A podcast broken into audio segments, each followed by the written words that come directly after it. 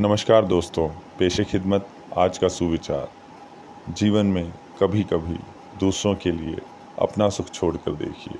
जी हाँ मैं यही कह रहा हूँ, दूसरों के लिए अपना सुख छोड़ कर देखिए, बहुत सुख मिलेगा। आइए समझते हैं एक कहानी के द्वारा।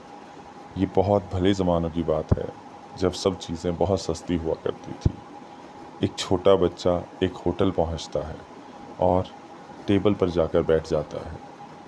वहाँ वेटर्स आती है और उससे पूछती है, सर, आप क्या लेंगे?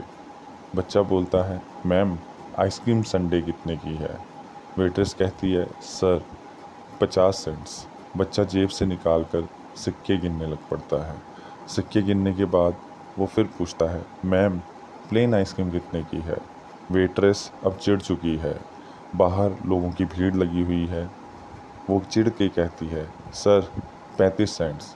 बच्चा कहता है, ठीक है, मैं प्लेन आइसक्रीम लूँगा। वेट्रेस जल्दी से आइसक्रीम लेकर आती है और साथ ही बिल भी। वो जल्दी जल्दी में वो आइसक्रीम वहाँ पर रख कर चली जाती है। बच्चा अपनी आइसक्रीम ख़त्म करता है और बिल के पैसे रख कर उठ कर चला जाता है। वेट्रेस जब बिल उठाने आती है तो देखती है कि बच्चे ने वहाँ बिल के अलावा पंद्रह सेंट्स टिप भी दी थी। जी हाँ वो बच्चा आइसक्रीम संडे भी खा सकता था, लेकिन उसने उस वेटर्स को थोड़ी खुशी देनी चाहिए और उसके लिए वो टिप देकर गया। जी, वो अपनी थोड़ी संतुष्टि कम करके दूसरे को संतुष्ट कर कर गया। शायद उसे भी इससे और ज़्यादा संतुष्टि मिली होगी और वेटरेस भी खुश हुई होगी। दो लोगों का भला हुआ। ऐसे ही समाज की हम रचना करना चाहेंगे और ऐसे ही समाज में हम रहना भी चाहेंगे। उम्मीद करते हैं आप इससे कुछ सीखेंगे।